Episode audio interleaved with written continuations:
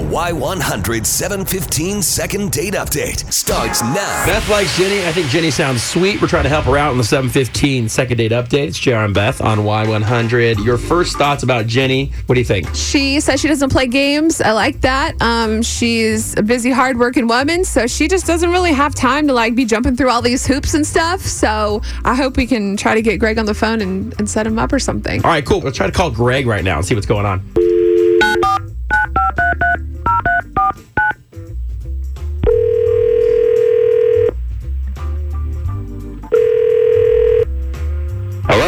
Hey, is this Greg?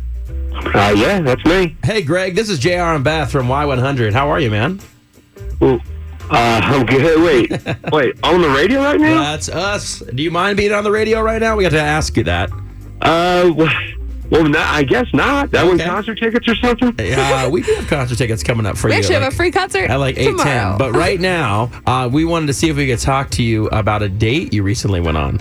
Oh, oh, so it's not concert ticket. Okay. Uh, what, what's up? We want to talk to you about Jenny. Uh, I guess Jenny went out on a date with you. Uh, you guys met online, and she was very excited uh, about your guys' date and was hoping to go out again, but hasn't heard anything back from you. And she's reached out. So, what's the deal, Greg? Oh my God, we're gonna talk about this on the radio right now? well, just Well, pretend um, like you're talking to us. Well, and I'll tell you this: it's okay to put your business out there if you're okay with it, and it's okay to talk about her because she wanted to know. She reached out to us. That's how we got your number. So why don't you go ahead and break it down?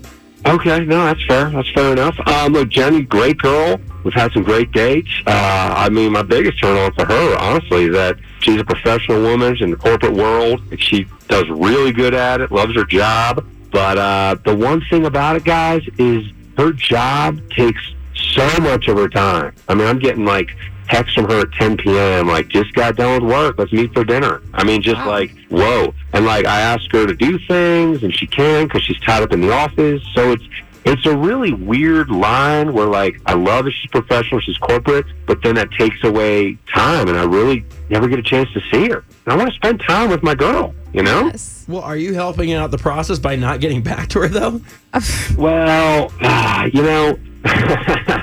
so yeah, I mean, but I, you know, at some point it just got a little old. Where like I'd be like, hey, let's meet up, and then would hear from her like two hours later, she's like, hey, just go off work, let's do something. But it's just like kind of way too late in the night, you know. So just like it's just kind of I don't know. You're right. Maybe I could have been better. But Yeah. at the same time, I was just I don't know.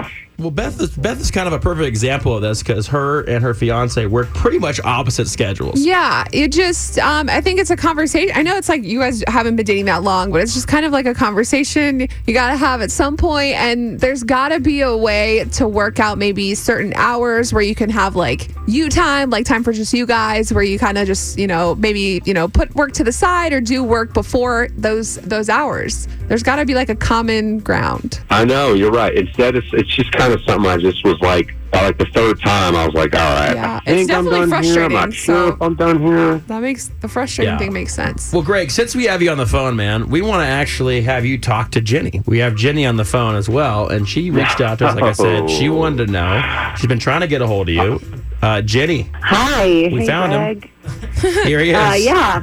um, good to good to hear you. Um, so, like, this is clearly awkward. I mean, I feel like a loser having reached out to JR and Beth over this, and like No. having. No, not at all. Uh, I mean, I didn't think this call No, was a it- big deal. Really, it should be my but- fault for not getting back to you. I apologize. I apologize. You have to go through this is ridiculous. It's my fault. Oh, All right. Well, that's Well, starting off well.